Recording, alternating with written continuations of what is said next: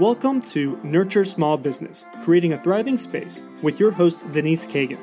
Denise is the president of DCA Virtual Business Support and has been a business owner for almost 20 years. DCA Virtual Business Support provides small businesses with an expert pairing of virtual administrative and marketing assistance to match your needs. Learn more at dcavirtual.com. Malcolm Dawes is the most sought after authority on people performance and effectiveness. He's a recognized expert in showing people how to increase their interaction effectiveness through behavioral change. For many years, Malcolm has experienced firsthand the struggles senior executives face with accelerating the performance of their team. He's appeared on a host of radio and TV interviews, and he is an author. In his latest book, Team Performance Why Can't We All Get Along? Malcolm dispels 10 myths that many senior executives have about unlocking the true potential of their teams. Welcome to the show, Malcolm. Thank you, Denise. Good to be with you. I am so excited. So, you know, we're we're meeting here. It's 8 a.m. for me, and I think it's about 10 p.m. for you because we're a world That's apart, great, literally. Indeed. Tell me about your beautiful background. Um, so yeah, I'm talking to you from Sydney uh, in Australia, which, as you say, is uh, 10 p.m. on Thursday, 8 a.m. your Thursday. And my background shows uh, two, I guess, the most iconic parts of uh, Australia, certainly of Sydney that of the uh, Sydney Opera House and Sydney Harbour Bridge. Harbour Bridge was built in 1923, well ahead of its time, eight lanes of traffic when there's still horse and carts in Sydney at the time. Wow. Um, there were some cars, of course, but it's now got two train tracks and eight lanes of traffic, but it was built and hasn't been grown since. And of course, the iconic Opera House. So, yeah, that's my background. Perfect. And I noticed that um, you're also, you do some volunteer work in, in your local area. Can you talk about that? Yeah, sure. Um, I work for uh, or volunteer for the New South Wales uh, Rural Fire Service, which is the largest volunteer fire service in the world 75,000 volunteer members, I think. Um, about 50 of whom are uh, over there in uh, the US and Canada at the moment fighting the fires. Um, so I've been with them for, for 10 years, um, recently promoted to deputy captain, and um, was heavily involved in the in the, in the really bad fires we had here in 2019, 2020, your winter, uh, our mm-hmm. summer, which unfortunately you're experiencing there once again in, in the US. So, you know, I, I, really enjoy doing that. It sounds a bit crazy that you should enjoy doing it, but it's uh, something that I feel I, I, give back to Australia. I'm from the UK originally, so uh, I feel it's something that um, gives back to the community that that sort of uh, welcomed me into Australia 20 years ago. That's fantastic. I think it's a great idea for business owners to find some balance with doing things in their community. Um, you know, and not everybody has time, so they do it in different ways. But I think that's awesome that you do that. Thank you. Yeah, I, and, and you're right. It's um, it is a it, is a balance. Um, you know, I've got family. Um, I've got kids who are all grown up now, but it's it's still getting that balance. Um, and I, I, think there are aspects of my business life and my volunteer life that uh, are very closely linked, especially around leadership and working with other people. So, uh, yeah, I, I, enjoy that aspect. So that's a great segue for us to start talking about your book. Tell me about the title, uh, Team Performance. Why can't we all get along? How'd you choose that title? Yeah, it's uh, it's it's a book which really reflects, I guess, all my years in in in business. I started my career a long time ago as a, as a nurse. Always wanted to be a doctor, but didn't do so well at school. So um, started as a nurse, went into the pharmaceutical industry as a, as a sales representative, selling medicines, but always had a passion for training and working with people. So um, progressed uh, management and so on. And the book really looks at team performance and reflects the experiences I had both as a team member, uh, as, a, as a manager of people, and also more recently, I'm by recently, I mean the last 20 years, working with all sorts of teams in all sorts of industries, large and small, and looking at the things that managers try and do to get their teams to work together, to perform. Um, so the title Team Performance Why Can't We All Get Along is really, well, every manager, every team leader wants their people to get together, work together, and perform. But there's something that doesn't quite you know, hit the mark. Um, and and the, the, the book really is 10 really short chapters about, I guess, the myths uh, of, of management and what people try, and I've tried in my career, and I've observed other people, other managers try to get their, their, their people to work together. Um, and unfortunately, those things often fail. And there's several examples I could give you, but um, th- those things that everybody tries, um, but doesn't, but don't, as I say, don't quite hit the mark. So the book sort of talks about, okay, you've tried this. Well, maybe there's something else you could do or should do or you could try in terms of being a, a, a stronger leader. Could you give me one of those examples? Because I'd like to just kind of compare it to what I'm doing. yeah, sure. I, I, think one of the examples I would give um, would be, I, I guess the classic one is when a manager says to his or her team, "Hey guys, let's all get together and have a team building event. Let's go ten pin bowling, or let's go laser shoot, or paintballing. Those sort of things, I guess, you have in the US, the same as we have in Australia, the same as have in other parts of the world. So everybody goes, yeah, let's do that. So they all go to the 10 pin bowling. They go to the bowling alley. And um, the idea is to unite the team, is to get a team to work together. And the first thing that the manager says is, okay, you three work together, your team A, and you three work together, your team B. And before you know where you are, this team, which is supposed to be united, is now pitted against each other. Mm-hmm. So I'm not saying there's anything wrong in having a social event and having some fun and having some competition between people within an organization or people within a team.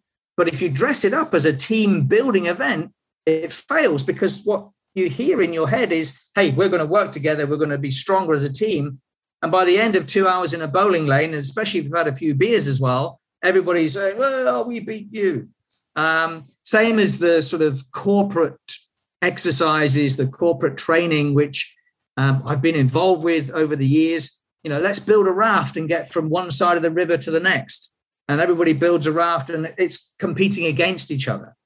So those are the sort of, you know, that's a, a real sort of simple uh, example where I guess many people have experienced that, what I might call enforced fun. Um, the idea being we get together, we build a team, but we actually compete against each other. And that's Another example. The, that's not be, the mindset that you want to instill if you're trying to team build. No, no. As I say, there's nothing wrong with having social events, whether it's you know barbecues, going to the movie, building a raft, having fun.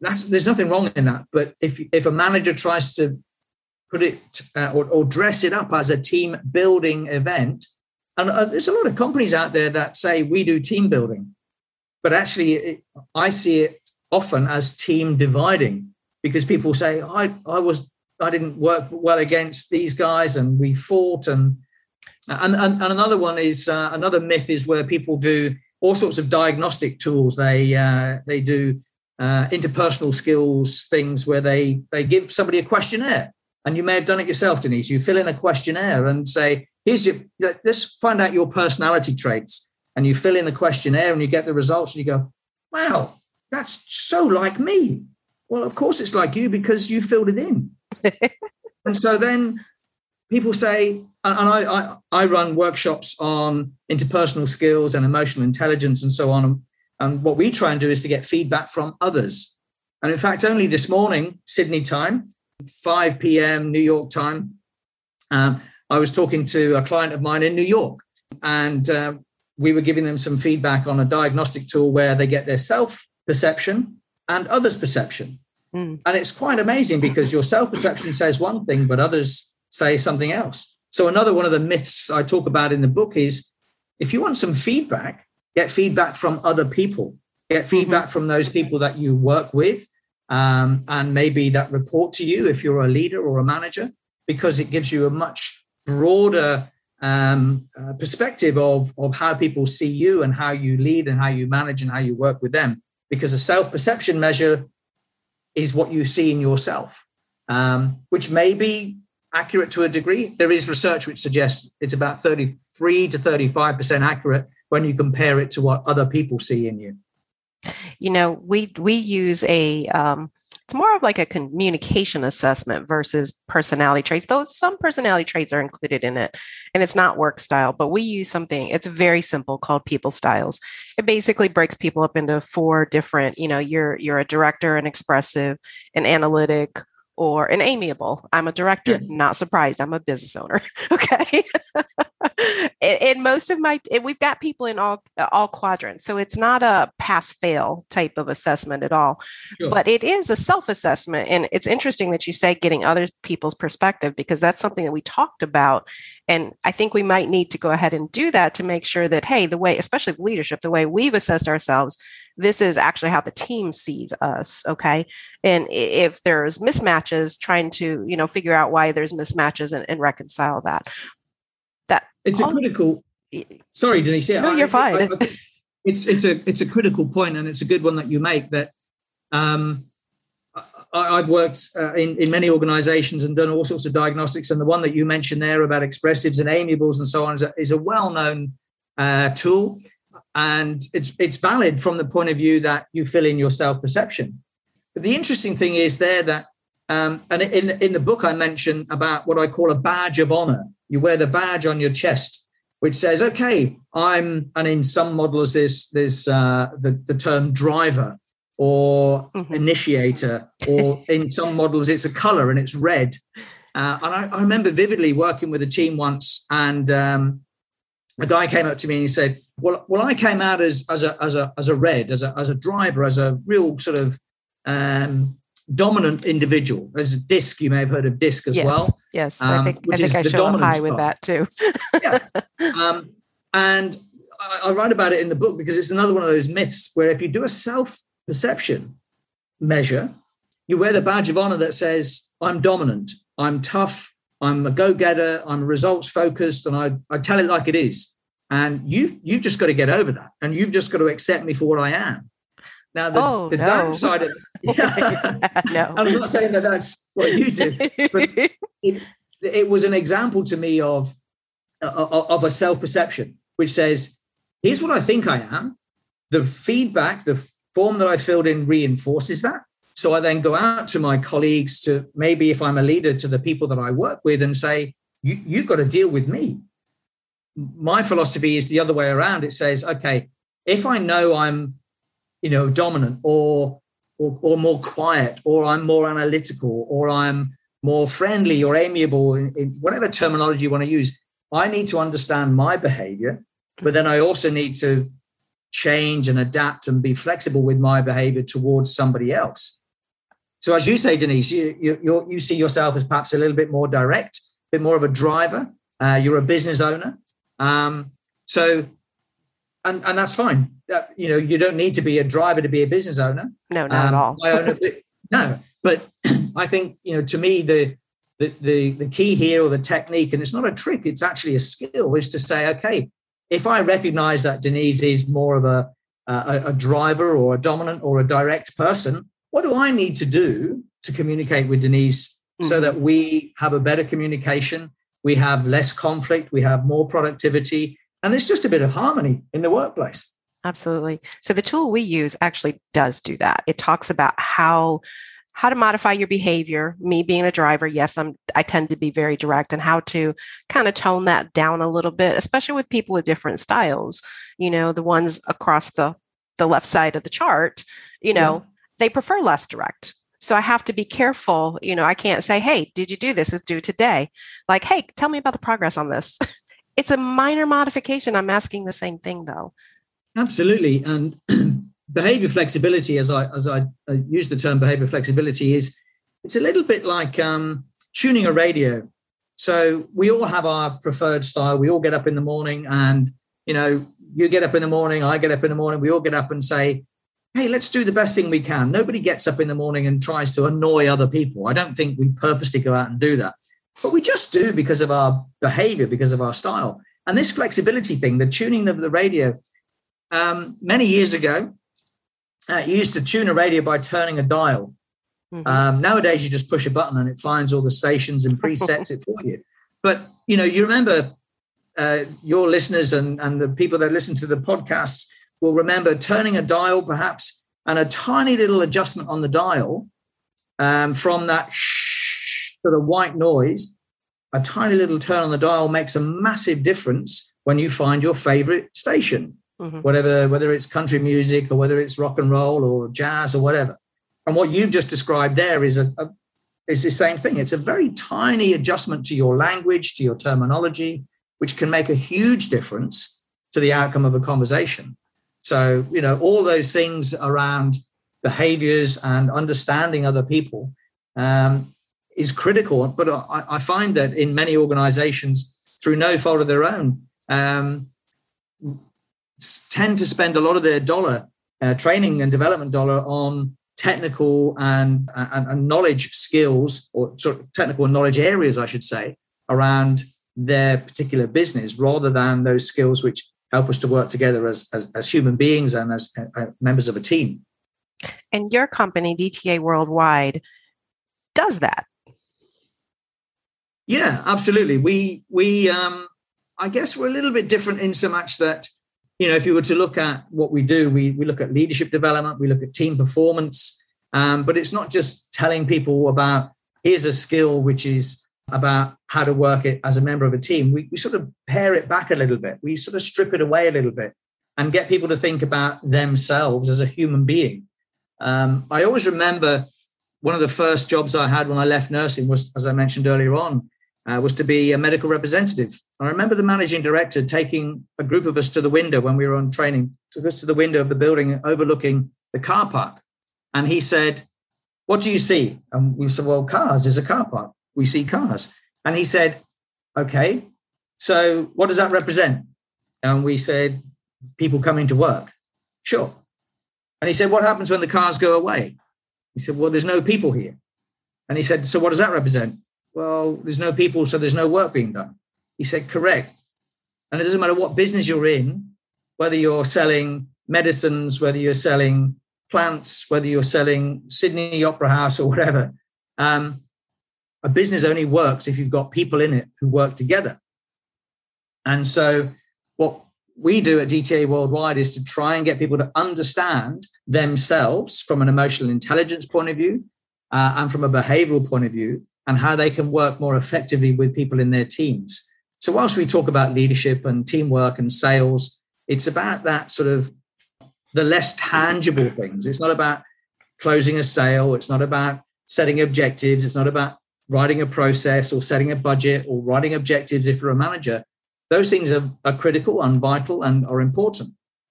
But as each individual manager and leader works with different people in their teams, how do they do that to the best effect by using, you know, their beliefs, their emotions, and their behaviors?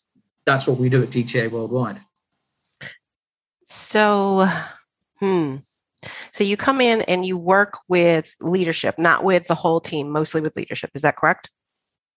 Um, well, it's a very good question, um, which I might expect, Denise, because you're the you're the person asking the question. Um, I I have a I have a view which is um, anybody can be a leader. Anybody in any role can be a leader. In fact, some of the best people I've come across uh, in terms of their leadership capability are not necessarily classic or traditional managers or managers of people. Um, I believe that any manager of people must be a leader. But you can be a leader without being a manager. I agree so, to that. yeah. So, and in fact, I, I, referred to it earlier on today. The uh, I, I, was speaking to some uh, people in New York virtually, as we are now, um, 7 a.m. my time, uh, and three people. We were giving some leadership results. We have a leadership diagnostic called the Leadership Effectiveness and Development System, and not one of those people um, is a manager of people. Yet they have a, a, a team leader who is uh, believes that leadership is vital because if everybody displays leadership, they can work within their own team, they can work across teams, and they can work interdepartmentally and indeed with external and internal stakeholders. Mm-hmm. So, in answer to your question, yeah, we work with leaders, but how do you define a leader? I define a leader as somebody who I guess it comes from Jim Collins, I think, or, or maybe somebody else. Um, there's a definition which says that leadership stems from personal humility, not positional strength or power. I like that. Leadership so, comes from personal humility personal rather humility. than strength or power. So it, yeah, it's it's it's about what you possess as a human being not what it says on your business card or on your door or on your desk plate. It's what you bring to the job that you do. It's your, and, and, and it was Jim Collins who talks about the, the paradox. Jim Collins, who wrote Good to Great and other books, um, he writes about the paradox of, of high level leadership being that is a, a paradoxical blend of personal humility and professional will. The professional will being that thing which I guess is more aligned to management, you know, the achievement of objectives, the achievement of outcomes, um, profit, market share, share growth, etc., uh, and, and, business growth. And the paradoxical uh, blend of, of that with personal humility. And I think that leaders are people that um, there's a, there's a there's a classic phrase which is leaders are those people that when things go wrong, look in the mirror, and they look in the mirror at themselves and say, "What did I do that made this go wrong, and what do I need to do to put it right?" Whereas people who, are, who don't fall into that category don't look in the mirror; they go, "Whose fault was it?" and they apportion blame. They're pointing the finger of blame to somebody else, and that's very common sadly in society and I, I, I believe that the the what used to be the leaders in in our communities globally politicians sports people business people celebrities we've lost that leadership there you know just look around you and you know everybody's being brought to book as it were um, and the other thing about leadership is when something goes right they look at and look at the people that created the thing that went right in other words they say hey denise it was your work that enabled us to achieve this outcome, to complete the project on time within budget, to ensure that the client got a, the best outcome. They don't take the praise for themselves. And I'm sure you, like I, like your listeners, will know of many occasions where they've been sat in a meeting or at an event where the leader take, or the, not the leader, the manager takes the praise for themselves. They say, I did this, I achieved that. Well, no, it wasn't them, it was somebody in their team. So those best leaders are the ones that, to use that phrase again, is, is it's not about positional power, it's about personal humility. It's not about um, taking the praise for themselves, but giving the credit where credit is due. And when things go wrong, they accept it as their accountability. And I think accountability is something that uh, is sadly missing in many parts of leadership at the moment. You know, um, everybody tries to pass the buck to somebody else. It is. Fortunately, accountability and humility can be learned. Uh, I know myself as a young leader, I had great operational skills. That's always been there. I did lack those other things though. But along the way, I had to learn them because, you know, again, self reflecting, looking at, hmm, I just did that, said that, that didn't go over well. What can I do better? So, that self reflection is super important.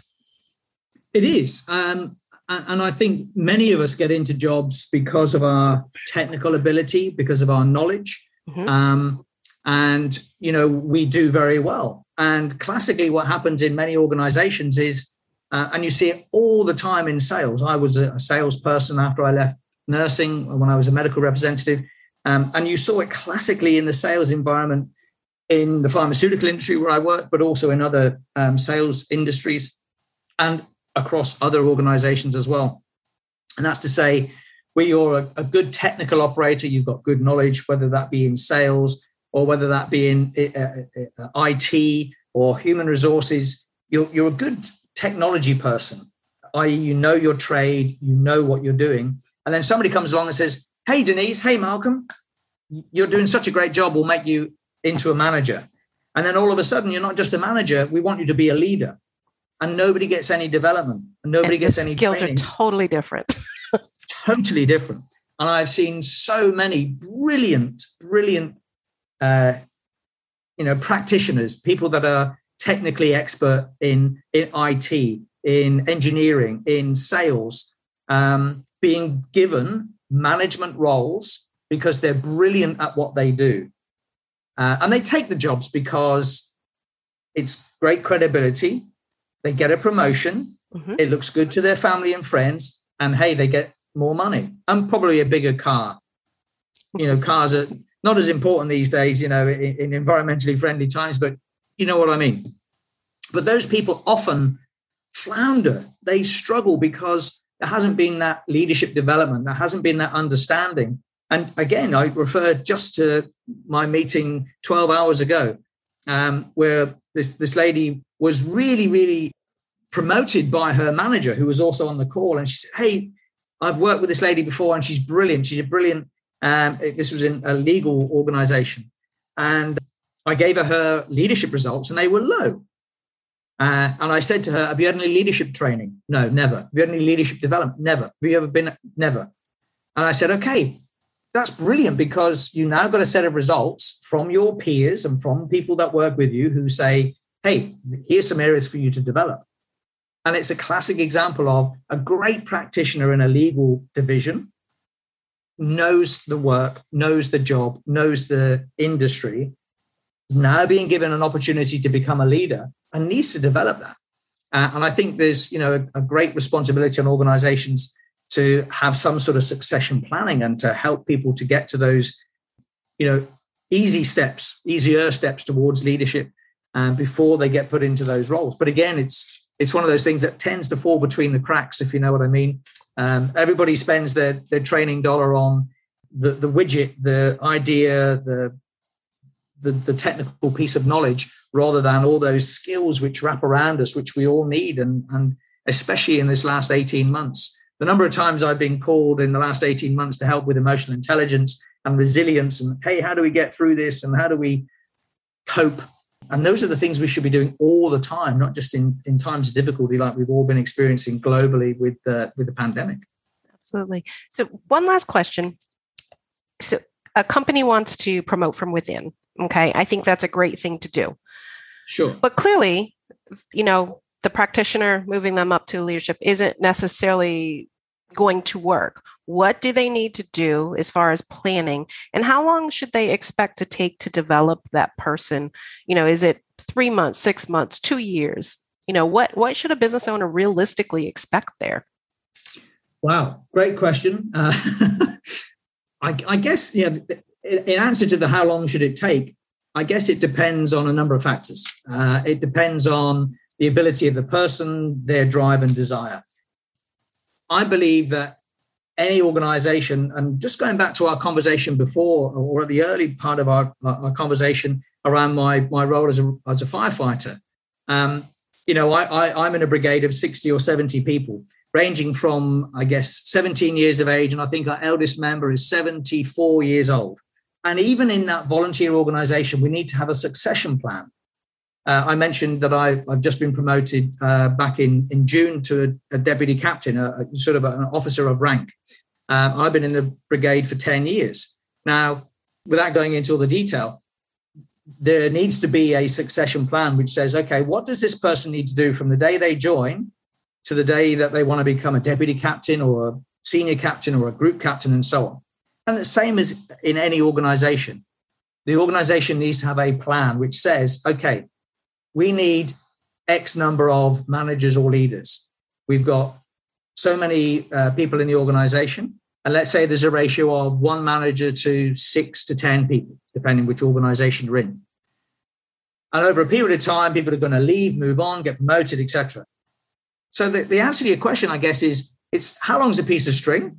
Rather than a, a period of time which says it's going to take me three, six, 12, 18 months to train somebody, you start giving them those skills and expose them to things like leadership early on. As I said, uh, you and I agreed before, you can be a leader without being a manager. So exposing people to leadership concepts, to things like interpersonal flexibility, to things like teamwork, to things like emotional intelligence, things like innovation and creativity, exposing people to those things early on. How do I counsel somebody? How do I work with them? How do I mentor them? As soon as we do that, then your succession plan is a step by step process, which is relatively straightforward. And it's not, you know, this week you do this and next week you do that. It becomes this, it, it becomes part of the, the fabric of the organization. And one of the things I think that under, there's two things I think that underpin that. One is interpersonal skills, the ability, as we talked earlier on, about recognizing behaviors and adapting your, your own behavior towards the other. And the second one is feedback, creating a culture of feedback. And rather than feedback seeing, being seen as criticism or praise. It's simply uh, a conversation. It's something where you could say to me, Hey, Malcolm, I enjoyed the conversation. I enjoyed the interview, but what I thought would have been better is if you were to say that. And I might say, Yeah, I agree with you there, Denise. I'll think about that next time. But perhaps if, you know, we had decided to do this beforehand or do you know what I mean? It's that sort of ongoing conversation. But at the moment, in many organizations, it's just missing. So there's this do your job, do your job, do your job, get better at IT, get better at engineering, get better at manufacturing, get better at putting the, you know, the plug into the hole to create a piece of material that we sell. Instead of saying there's all this other stuff that goes on around. I, do. I don't know if that answers your question. It's it does. A- it, it, tells me a lot of communication and pre-planning versus how yeah. long is it going to take to get this person from point A to point B. And I guess you know if you know what point A looks like and you know what point B looks like, it makes it easier to do that. the The time it takes to get there is in, is dependent upon the person's desire to want to do that. And I think one of the things again in in, in organizations and, and business is that there's this perception that I start on you know, uh, I start on August the 12th, 2021. And by August the 12th, 2023, I've got to be a senior salesperson or I've got to be a manager or I've got to be a team leader. And then by August the 12th, 2025, I've got to be a manager. And if I don't do that, then I've failed. And that's rubbish. You know, there's so many people that are brilliant practitioners in whatever they do, and that's all they want to do. And they're experts at that. If you start taking them out of that role and dropping them into the management swimming pool where they drown or bob up and down at best, it, it, you know, it fails the individual, it fails the organization. So I think, you know, again, it's incumbent on organizations and leaders within organizations to recognize those people that want to do something else and those people that want to remain the backbone and the spine and the, the people that keep an organization going because of their ability and desire to want to do that. Absolutely. I have truly enjoyed this discussion. Before we sign off, how can our listeners reach out to you? Well, they can uh, look at the website, which is DTA. I was going to say www, but everybody knows that now, don't they? so it's DTA, DTAworldwide.com. And on there, you can uh, also get a link to get a copy of the book, um, Team Performance Why Can't We All Get Along? It's free, it's a real book, it's not a downloadable. We'll post it to you. And you can also find out on there some of the other things that um, we do around emotional intelligence and leadership. There's a couple of other uh, interviews I, have done with uh, a local TV personality, which nobody in the world would know unless you live in Australia. Um, but uh, yeah, dtaworldwide.com, best place to go. And please reach out, get a copy of the book, and we'd, we'd love to be able to send you a, a free copy, a real paper book which comes into your into your letterbox. I like paper books. yeah. You don't get many of those these days. I know. Thank you, Malcolm. Thank you, Denise. You're very welcome. Thank you. Thank you for joining us for today's Nurture Small Business, Creating a Thriving Space podcast. Learn more about your host at dcavirtual.com or by emailing her directly at denise at dcavirtual.com.